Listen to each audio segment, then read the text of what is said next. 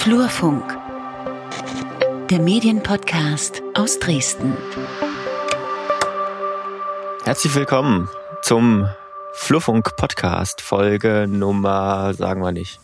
56. Ja, hier sind äh, Lukas Görlach und Peter Stavobi. Guten Tag. Und wir sind zwei freie Journalisten aus äh, Dresden oder lebend in Dresden, sagen wir mal. Ähm, weil aus Dresden sind wir beide nicht, das nimmt uns keiner ab, glaube ich.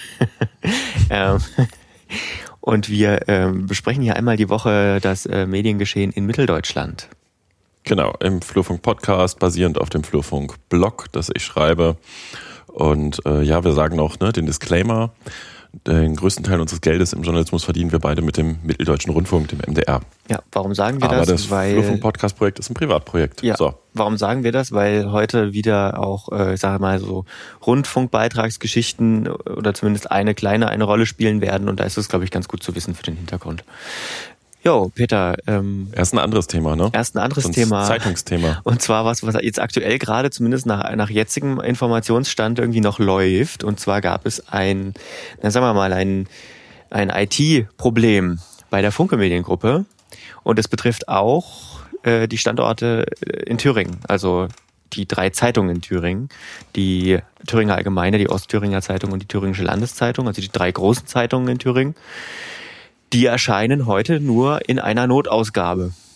Genau, die Funke Mediengruppe muss man dazu sagen, das ist die frühere WAZ, ne? Westdeutsche Allgemeine Zeitung, ist eins der großen, eins, ist einer der großen Zeitungskonzerne in der Bundesrepublik mit äh, eben tatsächlich die drei äh, Thüringer Tageszeitungen, Thüringer Allgemeine Ostthüringer Zeitung und Thüringische Landeszeitung gehören dazu, aber auch die Berliner Morgenpost, das Hamburger Abendblatt, die Westdeutsche Allgemeine Zeitung, die Westfalenpost und die Braunschweiger Zeitung. Ja. Und die haben offensichtlich ein IT-Problem, deswegen sind nur Notausgaben erschienen heute.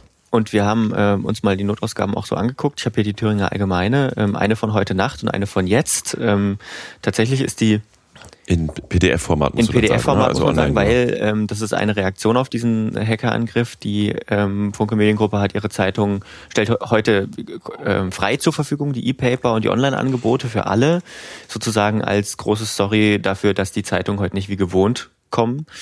Ähm, und ähm, da sieht man auch schon, das ist ziemlich eingedampft. Also man hat zwar, auf der Nachtausgabe ist es sogar so, man hat äh, da noch das erste, also das Titelblatt ist noch Thüringer Allgemeine, aber dann geht's weiter mit dem Hamburger Abendblatt ähm, ab Seite 2. Und im da jetzt aktuellen, also wir nehmen um Viertel zwölf auf, 11.14 Uhr, 15, ähm, da sieht man schon das Hamburger Abendblatt nicht mehr, aber da ist es quasi an das Design der Thüringer Allgemeine angepasst, aber die Inhalte sind die gleichen. Ähm, genau, also eine Notausgabe ist erschienen. Woran liegt's? Was ist da passiert? Also die, es Naja, gab in der Nacht noch eine Pressemitteilung, ne?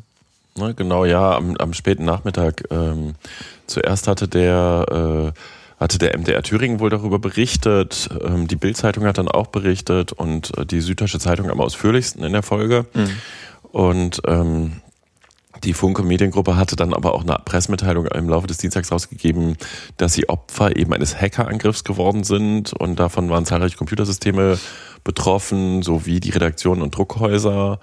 Und deswegen wird halt jetzt am Mittwoch nur eine Notausgabe verteilt. Und äh, die Süddeutsche Zeitung wusste ein bisschen mehr. Die schrieb, naja, Hackerangriff, auf jeden Fall äh, scheint es wohl so zu sein, dass es sich um Erpressersoftware handelt.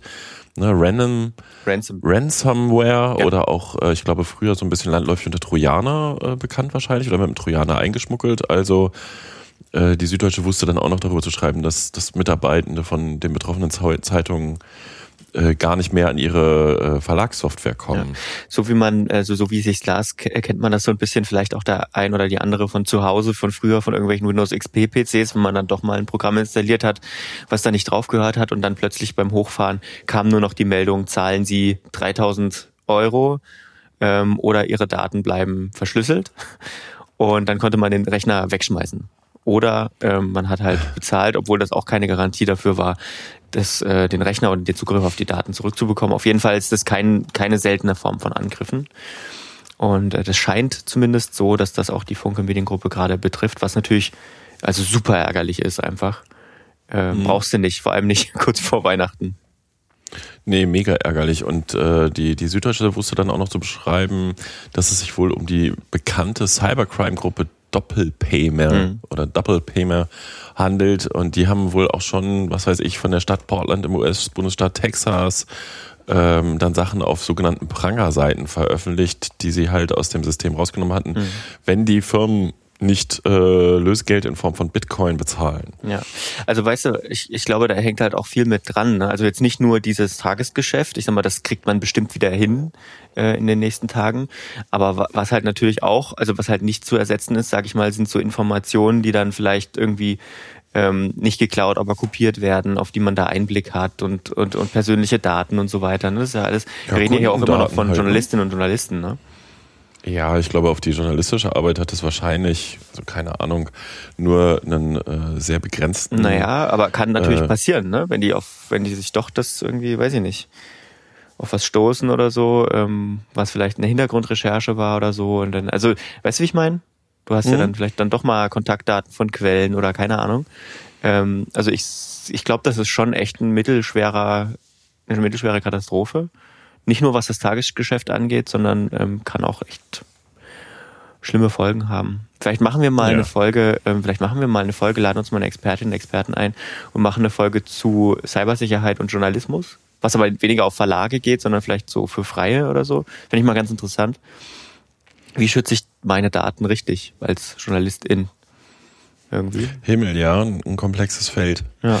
ja, für die Thüringer Gruppe, aber auch für die Funke-Gruppe selber ist es natürlich auch ein kapitaler Schaden an sich, ne? wobei jeder ja auch ein bisschen Verständnis dafür hat, wenn sowas passiert, ja, dass dann halt nur eine Notausgabe erscheint, weil ist halt die Frage, wie schnell sie das wieder in den Start bekommen, das ja. System. Ja, ne? also da werden jetzt wahrscheinlich wird irgendeine Spezial-IT-Firma eingerückt sein oder so, die versprochen, verspricht, das Problem zu lösen. Wer weiß es. Ja, also genau, also alles das ist jetzt Spekulation natürlich, aber so, eine, so, ein, so, so ein Angriff auf so ein Medienhaus ist natürlich echt ein, echt ein Ding. So. Ähm, und da ist auch kein, weiß ich nicht, kein, wie sagt man, keine, kein, kein zynischer Kommentar dazu irgendwie fällig, sondern das brauchst du einfach nicht. Also das ist unschön. Ja, genau ich wollte noch was anderes dazu sagen, und zwar, ähm, was das alles für die Menschen bedeutet. Ne? Ähm, in Thüringen jetzt vor allem, also wir reden ja über Thüringen vor allem, wenn wir über Funke reden im Osten, dann, ähm, denn da gibt's ja nur diese drei Zeitungen, also das stimmt nicht, es gibt nicht nur diese drei, aber es sind die drei großen. Ähm, die alle zusammengehören. Die alle zusammengehören. Stell dir mal vor, also ist, ist das nicht genau das Problem von so, einem, von so einer Art Monopol, ähm, wenn was jetzt ist? Jetzt kriegt, Na. jetzt kriegt ein Großteil von Thüringen nur eine Notausgabe im Prinzip. Ja, wobei jetzt mal, also ich glaube, ne, diese die die Hacker-Angriffnummer scheint ja eher so ein bisschen auch zufällig zu sein, welches Firma, welche Firma da befallen wird. Also wo ein Mitarbeiter eine falsche Mail klickt oder so. Na klar, Na, ähm, ja logisch. Es ist jetzt kein, also wahrscheinlich kein gezielter Angriff auf die Medien in Thüringen oder die Medien an sich, ne? Aber ähm, aber das ist doch, das zeigt sich doch jetzt ein Problem, wenn es da nur in einem Bundesland eine, eine Zeitungsgruppe gibt. Jetzt machst du ja das Riesenfass auf. Das haben wir ja sowieso das Problem. Als Thüringen droht ja sowieso das erste Bundesland in, in Deutschland zu werden, das äh, quasi zeitungsfrei ist, weil hm.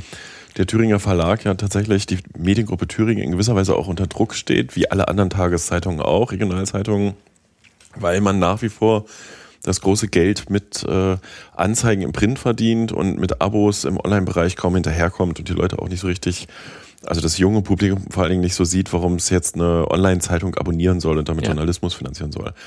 Und das Problem droht ja so oder so, äh, dass die Zeitungen mittelfristig nicht mehr genug Abnehmende haben und äh, dann halt publizistisch äh, sozusagen eine Wüste entsteht. Und das ist übrigens, haha, jetzt greife ich vor, wenn wir dann äh, zwischen den Jahren auch nochmal über äh, den Ausblick auf die kommenden Jahre reden wollen. Die Finanzierung von Lokaljournalismus wird eins der großen Themen sein, die uns die nächsten Jahre beschäftigen, weil die Politik das natürlich auch mitbekommt. Hm. Dann gibt es einen Haufen alternativer Online-Medien, die, muss man einfach auch mal so sagen, leider auch häufig Scheiß oder sehr extreme Positionen vertreten. Ähm, ja, und das ist äh, der, der, der Hackerangriff ist da, glaube ich, meiner Meinung nach nur so eine ich nenne es mal Petitesse. Na, man sieht, man, ich, also es zeigt halt einfach ein Problem nochmal deutlich, das aber sonst auch weiterhin besteht. Weißt du? Ja, in der Tat, wobei auch da wieder, das ist ja auch nochmal so ein Thema, äh, welches Alter sind die Leute, die Medien nutzen. Ne? Also die, die Leute, die jetzt heute eine Tageszeitung aus dem Briefkasten ziehen, wenn sie denn überhaupt in gedruckter Form erschienen ist. Das wissen wir ja gar nicht, in welchen Regionen das geklappt hat, weil die Druckerei ja auch befallen ja. ist. Äh, Ne, also die werden halt heute vielleicht ein bisschen schimpfen und sagen, na Mann, was ist denn das jetzt, was ist hier los? Und steht in eigener Sache stark auf der Titelseite, ne, wo das erklärt wird. Ja. ja, dann, und wir sind ja auch übrigens schon in der sauren Gurkezeit, ne? Also morgen ist, morgen ist Heiligabend, dann sind die Weihnachtsfeiertage. Es ist jetzt auch nicht so ein Megadrama publizistischer Art, sag ich mal. Nee, meiner Meinung nach. Wie gesagt, nur, nur ein kleines äh, Bild von dem, was sein könnte. Ein Fingerzeig. Ein Fingerzeig, ja. Gut, ähm, so viel dazu zum aktuellen Thema aus Mitteldeutschland, würde ich mal sagen. Wir haben uns eigentlich vorgenommen, heute einen kleinen Blick zurück zu machen, bevor wir diesen Blick nach vorne machen, den du gerade schon angesprochen hast. Genau, zwar, diese Woche blicken wir mal auf das Jahr, Medienjahr 2020 zurück. Jo. Die Highlights. 2020 wird ja allgemein jetzt nicht so als positives Jahr bewertet. Ähm, Ach, das kommt auch auf die Perspektive an. Ja, genau, aber ich meine jetzt im Allgemeinen, also, was man so liest im Internet und so, schon eher so, zum Glück ist es vorbei. Mhm. Ich habe dir ja eine, eine Tabelle zugearbeitet mit so den äh, etwas über 20 meistgeklickten Beiträgen im Flurfunk vergangenes Jahr. Ähm, nee, noch laufendes Jahr, entschuldige bitte. Ja. äh, aber bevor ich dir die geschickt habe, was war so dein Medienhighlight 2020? Boah, gute Frage.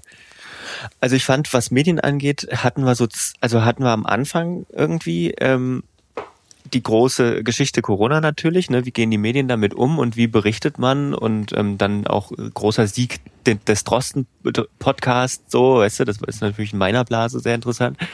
Ähm, dann flachte es ab und es gab kaum Medienthemen und zum Ende des Jahres kam dann nochmal alles so äh, geballt irgendwie. Da hattest du dann Sachsen-Anhalt mit dem Rundfunkbeitrag, über den wir dann auch noch sprechen. Ja, wichtig. Ähm, das ist sehr wichtig. Dann hattest du ähm, dann hattest du die, S, die SAEKs, die abgeschafft werden, ähm, finde ich auch sehr wichtig, wenn es um Medienkompetenz geht. Für Sachsen ist jetzt ein sachsenspezifisches mhm. Thema. Also ich will mich da nicht so richtig festlegen, aber wenn ich mich, wenn ich mich ähm, für ein positives Highlight entscheiden sollte, dann ist es, dass Podcasts in diesem Jahr nochmal einen großen Push ähm, erlebt haben tatsächlich. Ja, mhm. also mir, mir wäre jetzt als erstes eingefallen, witzigerweise, ähm, also spannend ist, wenn man so aufs Jahr guckt, auch, dass die zweite Jahreshälfte natürlich viel präsenter ist als die erste, ja. aber die äh, Druckereischließung auch in Thüringen, ah, ja. ne, die ja, angekündigt ist für, ich glaube, 2021, was halt so ein weiterer Baustein in diesem ganzen Setting äh, Sterben der Lokalzeitung ist. Das wäre so die erste Meldung, die mir in den Kopf gekommen wäre. Und ansonsten war ich dann auch ein bisschen selber überrascht, was da jetzt so aufpoppte, was im Laufe des Jahres alles passiert ist, was Highlights waren. Wir können uns ja mal einzelne rauspicken. Ja. Ähm, tja. Tja, nehmen wir mal. Nehmen wir naja, mal. auf Platz 1, finde ich, sollten wir auf jeden Fall kurz reden. Ne? Die Meldung ist vom 13.03. Ja. Ähm, Vorsicht, WhatsApp Fake News zur Schulschließung in Sachsen. Ja. Das finde ich eine sehr spannende Geschichte im Nachgang. Da war, das war ja gar keine bewusst gestreute Fake News, sondern ein Ministerium in Norddeutschland hatte ähm, die Nachricht rausgegeben, also man konnte den Text, ich habe hab die WhatsApp dann auch bekommen, offizielle Mitteilung vom Bildungsministerium, äh, ab Montag, 16. März ist der Schulunterricht in allen Schulen im Land ausgesetzt. Mhm. Und dann auch so ein bisschen erklärt. Und äh, das kursierte halt heftig in ähm, Sachsen, wo übrigens auch, wenn ich das richtig in Erinnerung habe, sogar der MDR kurz darüber berichtet hatte, ohne mal im wir haben nämlich gar kein Bildungsministerium in Sachsen, im Kultusministerium mal nachzufragen, ob das stimmt, mhm. weil de facto das zu der Zeit auch realistisch war, dass ab 16. März die Schulen in ja. Sachsen geschlossen werden. Der Beschluss war aber noch nicht gefasst. Ja. Sondern es war nur im Raum. Und das wurde massenweise von Eltern verteilt und das zeigt auch ein schönes schönen Effekt. Äh, die, diese Mitteilung war halt einfach rauskopiert worden ins WhatsApp, in irgendeinen Elternverteiler gegeben worden und die Eltern hatten das dann in andere Verteiler auch reingegeben. Mhm. Und dann schwappte das über die Bundesländergrenzen. Ah. Ne? Und verbreitete sich. Und in MacPom gab es auch eine Zeitungsmeldung irgendwie, Obacht, äh, Falschmeldung, das stimmt nicht. Und in Sachsen-Anhalt war auch betroffen und da ist ja schon die, die schöne Diskussion, ist das wirklich eine Fake News gewesen? Mhm. Weil Fake News ja eigentlich vom Charakter her immer ein bewusstes Ziel der Falschinformation haben, sondern da ja. war es, glaube ich, eher Elternunvermögen ähm, zu wissen, dass Bildung Ländersache ist und die Bundesländer selber zuständig sind. So, wobei auch kein großer Schaden entstanden ist, muss ja. man halt auch sagen. Ja, aber trotzdem mal ganz interessant, sich diese, ähm, naja, wie soll man sagen, diese Entwicklungen dann anzuschauen. Das wird ja nicht das letzte Mal sein, dass uns sowas beschäftigt. Ne? Sowas geht ja öfter rum, jetzt gerade wenn es um Corona ging, ähm, in so, ich sag mal wieder Elterngruppen, ohne jetzt Eltern irgendwie schlecht machen zu wollen. Ähm, aber äh, ich sag mal, äh, ist jetzt nicht das letzte Mal gewesen, dass ich da dieses Jahr davon gehört habe, von irgendwelchen geteilten Nachrichten. Hm. Was haben wir noch? Naja, erinnerst du dich noch an den Radio Dresden Moderator, der meinte, kommt ein Gast in dein Gästezimmer? Oh Gott, ja, André Hart. ähm, und sein schlimmer Kommentar äh, zu, de, zu Moria äh, und zu Mhm. dem Brand. Dass Ähm. die, die, dein Gästezimmerbesucher dann noch dein Wohnzimmer anzündet, weil er da auch drin wohnen will. Ja, das war auch so ein Negativ-Highlight dieses Jahr irgendwie. Also es ist jetzt, es klingt jetzt so, als wenn die unsere ersten beiden Nachrichten sind irgendwie Negativ- und Fake News-Nachrichten. Haben wir auch was Positives gehabt Ähm, dieses Jahr? Das ist, ja, wenn man die Liste so durchguckt, äh, also ne, tatsächlich auf den ersten drei, na, Top 1 halt wirklich diese Fake News Schulschließung, dann der Bericht über Bautzen, worüber wir vergangene Woche gesprochen haben, dann André Hart, Shitstorm nach Moria, Kommentar, äh, Wolf-Dieter Jacobi verlässt MDR auf Platz 4 Mhm. und ähm, Platz 5 Semper Opernball steht hier Journalisten denn neben dem Diktator. Ach, ich, es war schon ein spannendes Jahr. Positive Meldungen. Lass mich mal kurz gucken. Ähm, bim, bim, bim, bim. MDR und ZDF gründen eine Innovations- und Digitalagentur namens IDA Schön. Ähm, auf Platz 9. Oder äh, d- d- d- Nico Nickel wechselt ins Landesfunkhaus Sachsen. Grüße Nico. Ich hoffe, du hörst uns jede Woche. ähm, bum, bum, bum, bum. MDR Kripo Live, Gerald, Gerald Meyer folgt auf Axel Bulthau. Personalien funktionieren im Flurfunk ja übrigens traditionell sehr gut. Lars Radau übernimmt Geschäftsführung von Michael Hiller beim Deutschen Journalistenverband, ist auch gut gelaufen. Stimmt, Ne? wir Also hatten, wir hatten ja, ähm, positive Meldungen. wir hatten, das war auch ein schönes, eine schöne Folge. Wir hatten Michael ja im, äh, na, Mhm, im äh, Podcast Interview lange. Eine Sondersendung quasi. Ein langes äh, Gespräch, ja. So, und sonst Platz 18, äh, Bericht von der öffentlichen MDR-Rundfunkratssitzung. Da kannst du jetzt drüber spekulieren, ob ich so wenig Zugriffe habe, dass so eine Meldung so gut läuft. Ähm, aber diese Rundfunkratssitzung habe ich ja jetzt immer so tickermäßig so ein bisschen Ja. begleitet. Das läuft tatsächlich erstaunlich gut. Und was ich ja sehr witzig fand, vergangenes Jahr im September war die erste öffentliche Sitzung. Von dort hatte ich live getickert und dann hatte ich irgendwie bei Facebook zwei Tage vor der zweiten geschrieben, na, ich überlege, ob ich das jetzt nochmal mache und wurde dann im Supermarkt angesprochen von einem wirklich ganz altbekannt. Du musst das unbedingt weitermachen. Wenn die fünf Jahre gebraucht haben, das öffentlich zu machen, musst du das weitermachen. so. Ja, sonst, ähm, hier, guck mal, auf Platz 24, Flurfunk Podcast 46, Spitzenpersonalie beim MDR. Das ist äh, Jacobi. Ne, also positive Meldungen laufen ja traditionell nie gut bei Medien, weißt Ja. du ja, der Nutzer, der ist schuld, der will immer nur schlechte Nachrichten. Okay, ein bisschen überspitzt. Ähm, aber de facto hatten wir einen von Corona und Fake News und Negativdebatten überlagertes Medienjahr, würde ich sagen. Ja, irgendwie schon. Ne? Also es ist alles so ein bisschen, so ein bisschen hm, gewesen. In Endzeitstimmung, meinst du? Endzeitstimmung, ja. Und dann war zwischendurch ja auch der Podcast noch fast verschwunden, muss man ja auch mal so sagen. Ja, stimmt. Ähm, der Flurfunk hat äh, große Berichterstattungslücken im Frühjahr und im Sommer, im, im Spätherbst, äh, im Frühherbst gehabt, weil ich einfach so viel gearbeitet habe. Und jetzt sind wir aber ja schon, wie viele Folgen? Fünf? Ja, In, fünf, Im wöchentlichen Rhythmus. Ja. Der neue Anlauf läuft. Und das macht Spaß, muss ich sagen. Also finde ich immer noch tatsächlich. Ähm, und wir haben auch dieses Jahr im Podcast viel abgedeckt, finde ich. Also wir haben, wir hatten viele coole Interviews auch. Wir hatten zum Beispiel ähm, auch mit Sandro Schröder gesprochen über Podcasts an sich ne? ähm, und wie jetzt, äh, sag ich mal, diese Corona-Zeit ähm, Corona-Zeit den Podcast-Markt verändert. Sandro Schröder ist beim Deutschlandfunk für Podcasts zuständig, kann man so sagen, so ein bisschen. Ähm, dann hatten wir, oh, wir Podcasts haben wir viel, war ein großes Thema dieses Jahr bei uns irgendwie, ne? Ja. Ähm, Der Podcast lief ja Nele Heise, Nele Heise, die äh, Medienforscherin, hatten wir im Podcast, im Interview äh, zum Deutschen Podcastpreis. Weißt du, worüber wir noch gar nicht gesprochen haben? Ja. Über die SLM. Ah, stimmt, unser, ja. Die SLM Unser. hat auch dieses Jahr wieder abgeliefert. Ähm, Ne, wieso auch, also dieses Jahr besonders, ne? Die, Ja. Da gab es ja einiges zu berichten und Brunhild Fischer gibt Versammlungsvorsitz ab Mhm. nach einem Eklat. Ne, nachdem sie von Mitarbeitenden der SLM mit einem offenen Brief konfrontiert wurde, der auch wirklich offen in eine breite Masse gestreut worden ist. Ähm, der Medienrat hatte einen mächtigen Beef im Vorfeld mit der äh, Versammlung, die ja relativ machtlos ist über die Besetzung der Geschäftsführung. Jetzt ist äh, tatsächlich aber inzwischen sowohl neuer Versammlungsvorsitzender da als auch äh, der Geschäftsführerposten äh, endlich besetzt nach, hm. äh, ich glaube, deutlich über einem, wann war denn das? War das ein Jahr, haben die gebraucht? Warte mal. Ja, 7.2.2019 war Geschäftsführer Martin Deitenbeck abgerufen worden und am 1.8.2020 hatte die SLM einen neuen Geschäftsführer. Das war jetzt so eine Semi-Performance, was die Besetzung ja. dieses Postens betrifft. Ja. Naja. Ah, hier, zehn Jahre Fluffo kann man ganz vergessen. War dieses Jahr ja auch noch das Jubiläum. Ja, mit einem, ja. das hat Spaß gemacht. Ja, fand ich auch. Gut, Wo wir uns ähm, selbst gefeiert haben. Das war so. Wir haben, ja. Ja. Wir haben viel selbst, wir waren selbstreferenziell unterwegs, eine Folge wenigstens.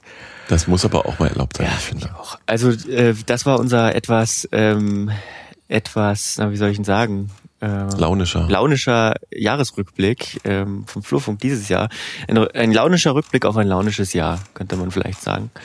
Ähm, wir freuen uns auf jeden Fall, dass äh, ihr uns nach wie vor treu bleibt, uns hört. Ähm, würden uns natürlich auch freuen, wenn ihr vielen Menschen weiter Bescheid sagt, dass man uns hören kann. Wir haben viel vor. Also wir hatten ja gesagt, wir machen das bis zum Ende des Jahres mit diesem wöchentlichen Rhythmus erstmal als Testballon, aber ich glaube im Moment macht es uns so viel Spaß und ähm, man sieht es tatsächlich auch an den Zahlen, dass es gut bergauf geht. Ähm, also wirklich, ähm, dass wir das einfach weitermachen. Das macht Spaß. Ein flammendes auch, Plädoyer, ja, ja und auch an den, auch, an den, ne? auch an den, ähm, an den, an dem Feedback, was man zu jeder Folge bekommt. Ne? Also es ist mehr irgendwie, es ist mehr im, im, im Kopf bei den Hörenden irgendwie präsent, glaube ich, wenn man einfach jede Woche weiß, da kommt was. Ja, und manche Sache lässt sich auch schneller so produzieren als ähm, wenn wir, wenn ich erst einen Blogbeitrag schreibe, muss ich halt auch zugeben. Ja. Weißt du, worüber wir in der ersten Folge ähm, dieses Jahres gesprochen haben, in der Podcast-Folge Nummer 36? Nee. Das gucke ich gerade nach. Ähm, eine Diskussion über das Lokalfernsehen. Ja. Ne? Das war die erste dieses Jahr. Ja, und dann haben wir aber auch über Connerwitz, Oma Gate und die, den vorzeitigen Nachrichtenerguss ähm, dann hatten wir mit Uwe Tschirner gesprochen. Stimmt, als Reaktion auf äh, die Folge zum Lokal-TV. Oh, da saßen genau, wir noch zu dritt, da saßen ja. wir noch zu dritt im Studio, ohne, ohne Maske, ohne Abstand, weißt du noch? Zu der Zeit ging das Früher? noch. ja, Gut. so. Worüber hätten das wir denn heute noch reden, äh, sprechen können? Jetzt muss ich wieder den richtigen Reiter anklicken. Ja, worüber hätten wir denn noch sprechen können? Na, das Bundesverfassungsgericht hat, den, hat die Eilanträge von ARD, ZDF und Deutschlandradio hinsichtlich der Rundfunkbeitragserhöhung zum 1.1. abgelehnt mit dem Hinweis, dass die Begründung, warum ein Eilantrag da dem stattgegeben werden sollte, nicht ausreichte. Ja. Das bedeutet, die Sache geht ins sowieso, wäre sie sowieso wahrscheinlich gegangen, ins Hauptverfahren. Das heißt, die Sender klagen und das Problem an der Stelle ist ja, das dauert jetzt mal so eine Weile. Ne? Beim ja zwei bis drei Jahre ist so der, das, was so kolportiert wird, wie so ein Verfahren dauert. Und da wird es halt tatsächlich auch jetzt mal, jetzt fängt es an zu rackeln, rütteln, weil die, also ich weiß es vom MDR, ne, der, die haben, da sagte die Intendantin in einer der letzten öffentlichen Sitzungen, ähm, ja, wir haben äh, für 2021 ist, haben wir das durchgerechnet, da brauchen wir keinen Nachtragshaushalt und es gibt auch einen abgesegneten Wirtschaftsplan vom Rundfunkrat. Mhm. Allerdings ähm, äh, wird es danach spannend. Ne? Und es ist ja beim MDR ist es noch so, dass der immer schon sehr sparsam unterwegs war und relativ gut aufgestellt ist. Aber es gibt andere Rundfunkanstalten, da steht wohl denen das Wasser bis zum Hals. Ja. Also Tom Bure hat wohl äh, auch schon ja? angekündigt, dass man jetzt im Programm schon erste Einsparungen vornehmen muss und das auch merken wird. Und auch das Deutschlandradio hat jetzt schon angekündigt, hey, wir werden sparen müssen jetzt. Ähm, also ist ja, schon. Die Frage ist ja, wo zuerst gespart werden kann. Ne? Das ja. ist ja halt auch nochmal so ein Thema. Ähm, Wobei, wobei man auch sagen muss, vom, äh, vom, vom Gericht her, das ist jetzt kein, ähm, das ist jetzt kein Inhalt, keine inhaltliche Aussage zu dieser, zu dieser Geschichte. Ne? Also das hat jetzt keine Bedeutung für das Hauptverfahren. Hm, ist kein ähm, Urteil in dem Es Sinne. ist kein Urteil, genau. Sie haben nur, sie sahen wohl nur die Begründung, warum es jetzt so schnell sein müsste, dass man das jetzt zum Jahreswechsel noch beschließt. Die sahen sie wohl nicht, die Gründe dafür. Ja, die waren nicht ausführlich genug genau. oder äh, in ihrem Sinne ausreichend dargestellt. Ja. ja, wo wird zuerst gespart? Ja, Programm wie immer. ich denke bei den freien Mitarbeitenden, ne? Also das ist halt das Personal und dann, was hatte die Intendantin gesagt in der Sitzung? Ähm, flexible Kosten. Ne? Also was sind flexible Sachen? Sie hatte damals auch gesagt, der Ausbau des Landesfunkhauses in Sachsen-Anhalt ist noch nicht so äh, geklärt. Das wollten sie ja umbauen, dass hm. der auch mehr trimedial wird. Also, hm, das wird schon spannend und ob es im Programm wirklich zu sehen ist, ja, ob da eine Wiederholung mehr oder weniger zu erkennen ist, weiß ich nicht. Hm. Langfristig wird man es aber wahrscheinlich, also langfristig hat es keine positiven Folgen. Glaube ich, so weit kann man sich aus dem Fenster lehnen, das zu sagen. Das ist eine Frage der Perspektive, weil es ja nun genug Leute gibt, die meinen, die öffentlich-rechtlichen haben viel zu viel Geld und sind nicht innovativ genug und geben es an den falschen Stellen aus. Ja, aber meinst du, sie werden jetzt äh, innovativer, ähm, wenn sie jetzt äh, zwei Jahre auf, weiß ich nicht, auf so einer Wackelposition sind? Ich glaube nicht. Ich glaube, klare Verhältnisse hätten, ähm, hätten jetzt dafür gesorgt. Das ist jetzt keine Kritik ans Gericht, ne? Ähm, weil die, auch die Entscheidung kann man natürlich nachvollziehen. Ähm, also ich glaube, klare Verhältnisse hätten jetzt erstmal für Stabilität gesorgt und dann hätte man sich ja mal überlegen können, ob man dieses ganze Prozedere mal umgestaltet, wie der Rundfunkbeitrag zustande kommt und ne, das, da gab es ja auch häufig Kritik in den letzten Monaten, dass das alles ein bisschen zu ähm, kompliziert ist.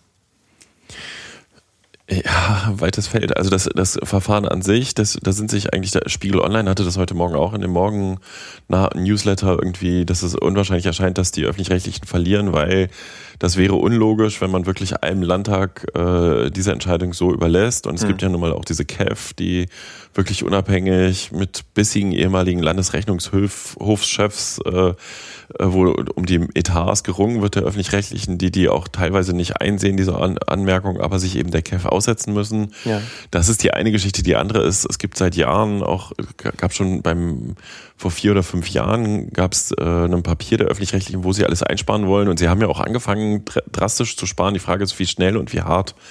Ne? Und diese pauschal gestreute Aussage, dann müssen halt mal eins der Programme einstellen, wird wenig helfen, wenn du Personalverpflichtungen hast, wenn du bestehende Strukturen hast, ja.